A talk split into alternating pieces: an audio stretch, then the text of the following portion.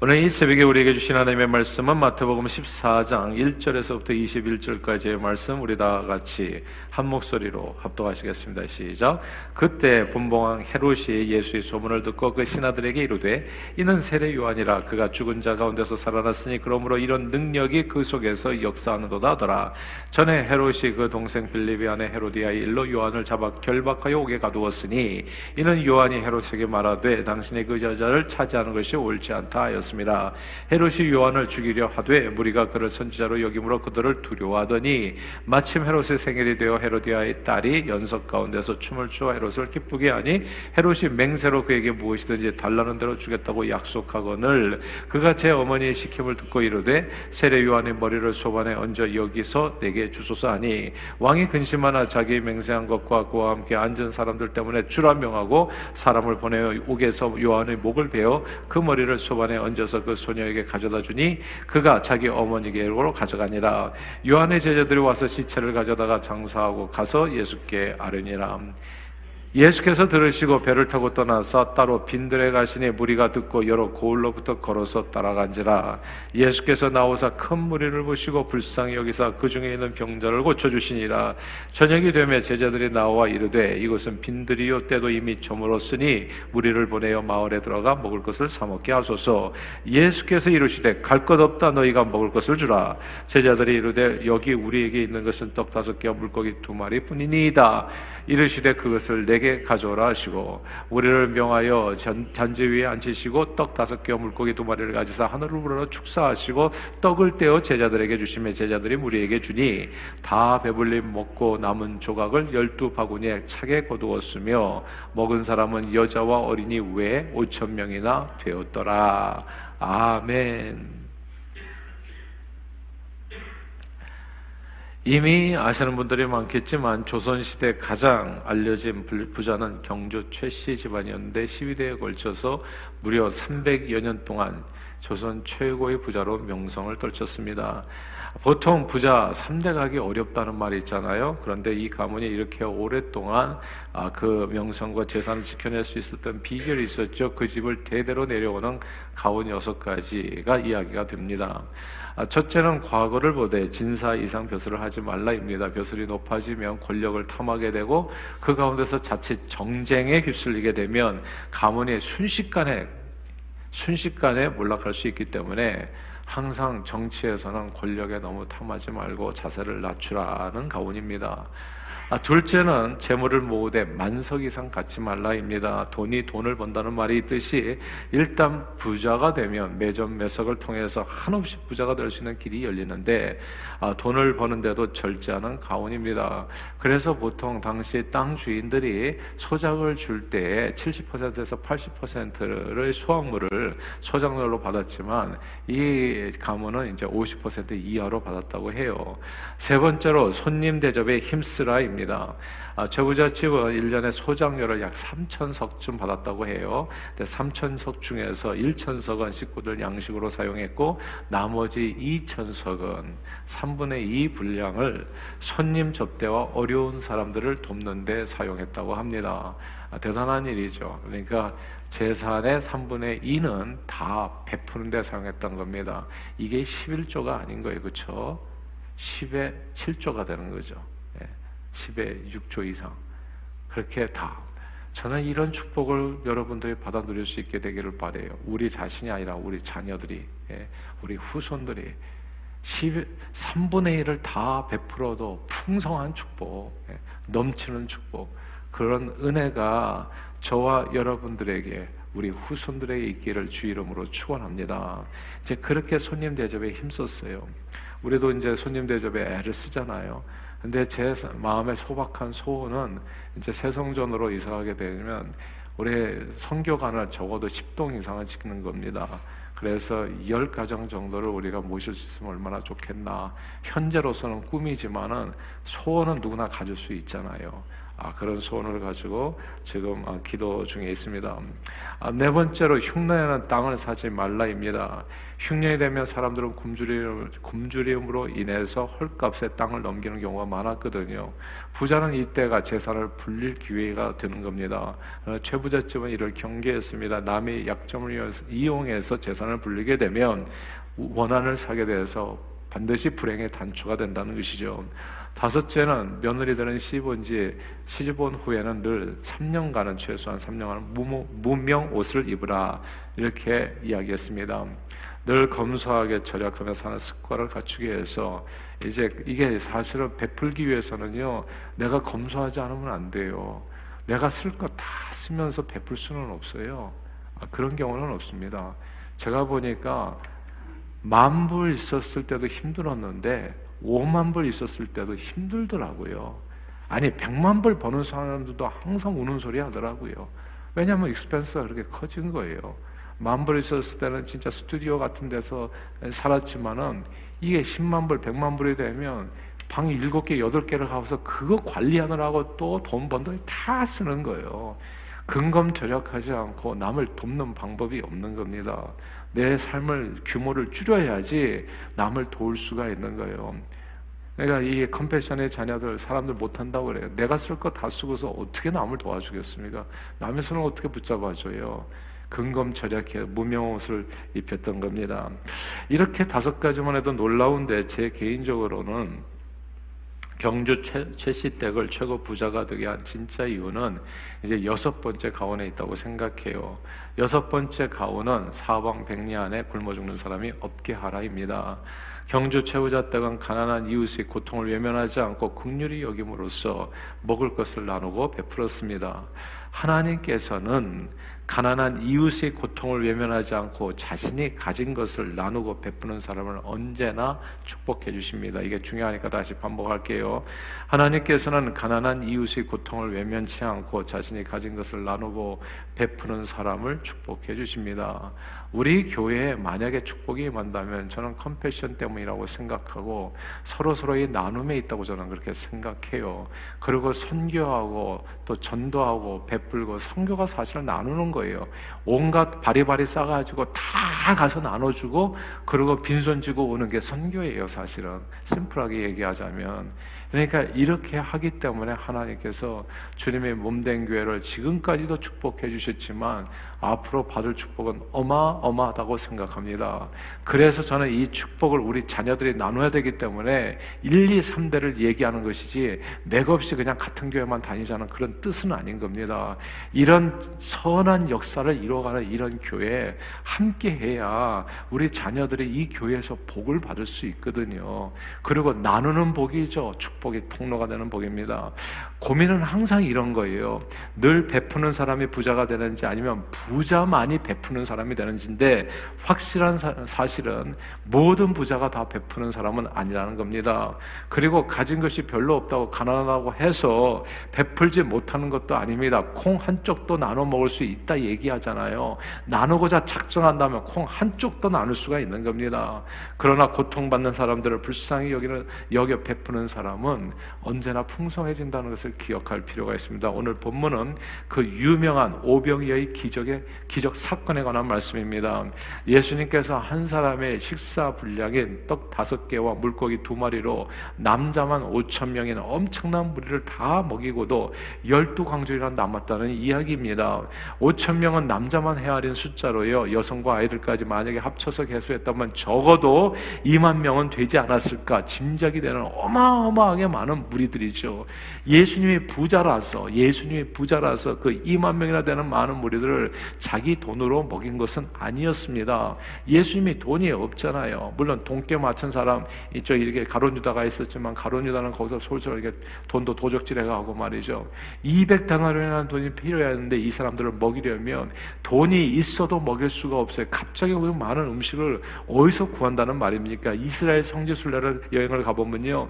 외국에서 밀려드는 수많은 관광객들을 위해서 그곳에 가보면 큰 규모의 식당들이 진짜 많은 사람이 들어갈 식당들이 꽤 있습니다. 요소 요소예요. 그러나 그 어떤 식당도 2만 명이 한꺼번에 앉아서 식사할 수 있게 음식을 만드는 곳은 제가 못 봤어요. 2만 명 들어가는 식당 보신 적 있으십니까? 제가 못 봤어요.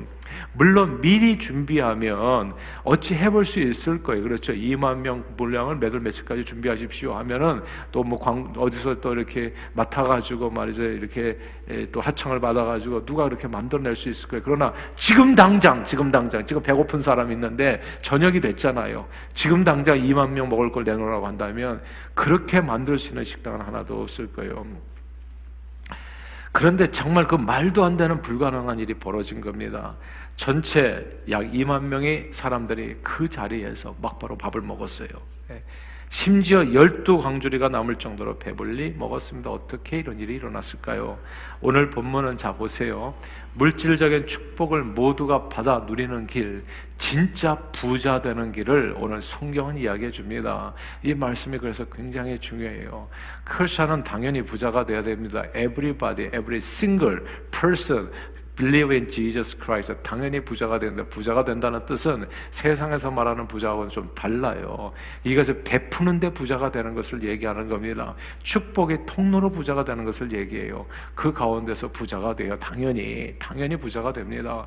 그래서 영역, 지적, 체력, 재력 이것은 다 하나님께서 주신 축복이 되어지는데 그 축복을 누리는 길에 대해서 오늘 본문이 얘기해 주는 원투들이 아주 분명합니다. 첫째는 이겁니다. 항상 극률입니다. 극률에서부터 시작해 다음 함께 14절을 읽겠습니다. 14장 14절 읽습니다. 시작. 예수께서 나오사 큰 무리를 보시고 불쌍히 여기사 그 중에 있는 병자를 고쳐 주시니라. 아멘. 여기서 예수님의 큰 무리를 보시고 불쌍히 여기셨다. 이 구절을 주목해야 됩니다. compassion 고통하는 사람을 불쌍히 여기는 마음이 언제나 하나님께서 베푸시는 축복을 받을 수 있는 그 기적의 단초가 됩니다. 이것이 우리 주님의 마음이요. 그 마음에서 구원 역사가 시작되는 거거든요. 여러분 아실 거예요. 거예요. 흥부가 어떻게 부자가 되었는지 흥부는 불쌍히 여기는 마음, 불쌍히 여기는 마음으로 자기 가진 것 없지만 자기 가진 모든 것을 동원해 가지고 제비 다리를 고쳐줬던 겁니다. 놀부는 다, 다른 게 아니라 다비를 고쳐준 건 똑같지만 불쌍히 여기는 마음이 없었어요. 놀부는 멀쩡히 날아가는 새를 부자가 될 욕심으로 그냥 다리를 똑 분질러 가지고 붙여줬잖아요. 이 마음이 그리 중요한 겁니다. 하나님의 축복을 받기를 원하는 사람들은 항상 마음을 착하게 가져야 됩니다. 마음을 착하게 가져야 돼요. 그 착한 마음에 하나님 하나님께서 기름 부어서 축복해 주신다는 것, 이 극률한 마음에서부터 오병이의 기적이 일어났다는 것을 기억할 필요가 습니다 두 번째는 극률이 여기는 마음 플러스 내 것을 드리는 희생입니다. 헌신입니다. 다 함께 14장 16절을 읽겠습니다. 14장 16절 읽어볼까요? 시작. 예수께서 이르시되 갈 것 없다. 너희가 먹을 것을 주라. 아멘. 너희가 먹을 것을 주라. 이 말씀을 주목할 필요가 있습니다. 예수님께서 정말 무리를 불쌍히 여겨서 이렇게 좀 이렇게 어떻게 먹일 수 있나 했더니 제자들이 그냥 마을로 다 돌려보내야 돼요. 이 많은 사람들을 우리가 먹일 수 없어요. 제가요 이 말씀을 보면서 생각하는 게 야 우리가 교회가 크든지 작든지 상관없이 우리 교회는 그냥 음식은 다 공짜로 줘야 되겠구나라는 생각이 들어요. 그 모든 것은 하나님께서 공급해 주실 거예요. 축복해 주실 겁니다. 삶을 풍성하게 넘치도록 역사해 주실 거라고요. 근데 이걸 인색하게 자꾸 이렇게 돈을 받고 이렇게 그냥 동네에 가서 너희들끼리 먹어라 이렇게 되어지면은 더 기적은 없는 거예요. 하나님께서 주시는 축복은 거기서 멈추게 되어지는 겁니다.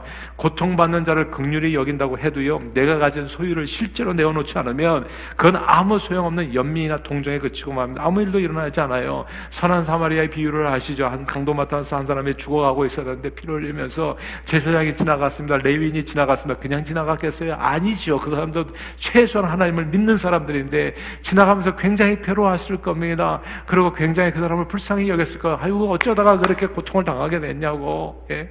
어쩌다가 그렇게 쓰러지게 됐나고. 아유 참 안 됐다 그러고 지나갔을 거예요. 불쌍히 여기는 마음만 가지는 아무것도 일어나지 않습니다. 불쌍히 여기는 마음을 가졌으면 뭔가를 해야 돼요. 일부리라도 주님 앞에 드려야 되는 겁니다. 하나님 이것을 통해서 구제해 주시옵소서 구원해 주시옵소서 우리 튀르기에 했잖아요. 그러니까 무엇이든지 드려야 되는 거예요. 하나님 앞에 일부리라도 드리면서 하나님 하는 거예요. 보세요. 하나님께서 주는 축복은 항상 곱하기입니다. 더하기가 아니에요. 더하기가 아닙니다. 곱하기예요. 항상 항상 곱하기는요 제로에는요 만을 곱해도 제로가 됩니다. 아무것도 드림이 없으면 아무것도 받는 것이 없는 거예요. 심지 않은 데서 거두지 않는다. 주님의 말씀입니다. 이게 마태복음의 말씀이에요. 그러니까 항상 정말 뭔가를 갖다가 여기 불쌍히 여기는 마음이 있으면 뭔가를 하셔야 되는 거예요. 시간을 드리고 물질을 드리고 그러면 하나님의 축복을 언제나 곱하기로 30배, 60배, 100배로 그렇게 우리의 삶에 임하게 되어지는 겁니다. 그러나 선한 사마리아인은 어떻게 했습니까? 그래서 불쌍히 여기는 마음 플러스 해가지고 자기 것을 드렸잖아요. 시간을 드리고 물질을 드려서 그때 사람이 영원히 구원을 받게 되는 거죠. 두 번째는 내 것을 드리는 희생입니다. 자, 셋째는 세 번째는 감사하고 나누는 겁니다. 이게 마무리인데요. 19절을 같이 읽겠습니다. 14장 19절 있습니다. 시작. 무리를 명하여 잔디 위에 앉히시고 떡 다섯 개와 물고기 두 마리를 가지사 하늘을 우러러 축사하시고 떡을 떼어 제자들에게 주심에 제자들이 무리에게 주니 다 배불리 먹고 남은 조각을 열두 광전이나 거두게 되었다. 이제 이렇게 이어지는 거든요. 여기서 보면요. 축사하시고 떼어 주었다. 아, 요게 요게 하이라이트를 해야 돼요. 축사하셨다는 이 어려운 한국말은 영어 성경으로 보면 give thanks로 되어 있습니다. 감사했다는 거예요. 오병이어를 가지고 주님은 자기에게 있는 것을 불평하지 않고 감사했습니다. 우리가 나누지 못하는 이유는 뭔 줄 아세요? 내가 가지는 것을 항상 불만스럽게 생각해요. 나는 요거밖에 없는데 다른 사람은 벤츠 타는데 나는 코롤라 타고 나는 이걸 이거 가진 걸 불평해, 불만스럽게 생각. 나는 아무것도 없는데 내가 뭘 주겠냐고. 가지고 있으면서도 맨날 없대. 예. 콩한 족을 가지고 있잖아요. 근데 맨날 없다고 얘기해요. 그러니까 그 사람이 가난하게 사는 거예요. 예. 그러니까 주어진 것에 대해서 오병이요. 5천 명을 먹이기에는 턱없이 부족하고 배고픈 한 어른의 한 끼 식사도 되지 않는 그 적은 것을 가지고 간절히 하나님 앞에 감사합니다. 저희 할아버님께서 예수는 잘 안 믿으셨는데 참 놀라운 것이 있어요. 저희 할아버님이 호상이셨어요. 돌아가시기 바로 전날, 그냥 그 전날까지 이가 좋으셔가지고 진짜 닭을 좋아하셨는데 백숙을 그 닭뼈까지 오독오독 씹어 드시고 그리고 그날 밤에 돌아가셨거든. 예. 77세, 7땡으로 돌아가셨. 그렇게 하셨는데 이게 진짜 완벽한 자녀들이 뭐 하나도 불평할 게 없네. 근데 저희 할아버님이 항상 식사를 두고 기도하셨어요. 항상. 그왜 기도, 누구한테 기도하나 예수를 잘 모르셨을 때. 천지 신명의 하늘에 감사한다. 이 밥이 오게 된 게 얼마나 고마운 일인가. 이, 이 감사가 진짜 기적을 일으켜요. 내게 주어져 있는 아주 작은 일에 콩 한쪽에 감사하는 거. 그리고 그 콩 한쪽을 감사하는 마음으로 나누면 그럼 오늘 본문이에요. 주님은 자기에게 있는 것을 감사했어요. 그 작은 것을 굶주린 백성들과 콩 한쪽을 나눴어요. 기적이 일어났습니다.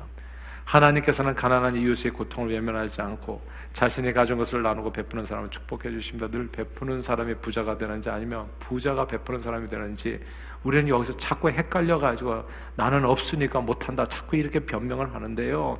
확실한 사실은 모든 부자가 베푸는 사람 되는 건 아닙니다. 그리고 가진 것이 별로 없다고 베풀지 못하는 것도 아니고 콩한 쪽도 나눌 수 있잖아요. 그러나 고통받는 사람들을 불쌍히 여겨 베푸는 사람은 언제나 풍성해집니다. 사방 백리인에 굶어 죽는 사람이 없기를 기원하는 마음에서 내가 가진 것을 나누는 사람 결코 가난하지 않아요. 오히려 축복의 통로가 돼서 많은 사람들을 배부리는 데 쓰임 받게 됩니다. 성경은요 어디에서고 너 혼자 복을 누리고 잘 먹고 살, 살라고 말씀하잖아요. 그래서 기도는 항상 11조가 늘어나는 이렇게 기도를 해야지 돈 많이 주세요. 이거는 어리석은 기도예요. 더 많이 드릴 수 있도록 12일이 뭡니까? 12, 12, 3, 12, 4 나는 그러고서 살 수 있게 해주세요. 이게 재밌는 게 물질뿐만 아닙니다. 시간도 마찬가지예요. 선교를 우리 교회에서 점점 많이 가잖아요. 저는 다 가게 되리라 생각해 나머지 우리 교회는 아닌 사람들만 빼고 교회만 다니는 그냥 왔다 갔다 하는 사람만 빼고 정말 이 동산교회 소속한 사람들 선교를 다 가게 될 거예요. 이유는 뭐냐면 하나님께서 시간을 주시고 선교를 못 가는 이유가 두 가지예요. 비행기표 살 돈이 없고 혹은 또 시간이 없어서 그 모든 것을 하나님께서 주실 겁니다. 그러니까 이게 시간이 없다고 하는 거예요. 1년에 적어도 한 달은 쉬셔야 돼요. 한 달 쉴 수 있도록 하나님께서 시간을 주실 거라고요. 그런데 이거는 베푸는 마음, 누군가를 불쌍히 여겨서 내 시간을 쪼개서 나누려고 할 때 하나님께서 주시는 축복이지.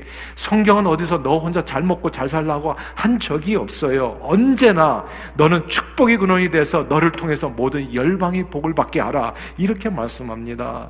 예수님은 머리 둘 것도 없는 가난한 자 같았으나 많은 사람을 부욕해 하셨습니다. 선한 것이 날 수 없는 갈릴리 나사렛 동네 출신으로 목수의 아들로 아무것도 없는 자 같았으나 모든 것을 가지신 분이셨습니다. 늘 베푸는 사람이 부자가 되는지 아니면 부자가 베푸는 사람이 되는지 혼란스러워서 우리는 너희가 먹을 것을 주라는 주님의 말씀에 당황하고 그래서 늘 시간도 없고 물질도 없고 재능도 없고 이 사람들 다 먹으면 200대너리 필요한데 우리가 무슨 힘이 있겠습니까? 이렇게 변명을 늘어놓게 일수지만은 사방 백리인에 굶어 죽어가는 사람들 고통받는 사람을 불쌍히 여기는 마음으로 내가 가지고 있는 이 작은 것을 감사한 마음으로 기도하면서 주님을 섬기 이웃을 섬기게 되면 12대 300년 하나님의 축복이 그 가정과 가문에 임하게 되어지는 겁니다. 저는 제 자신뿐만 아니라 우리 후손이 부자로 살기를 원해요.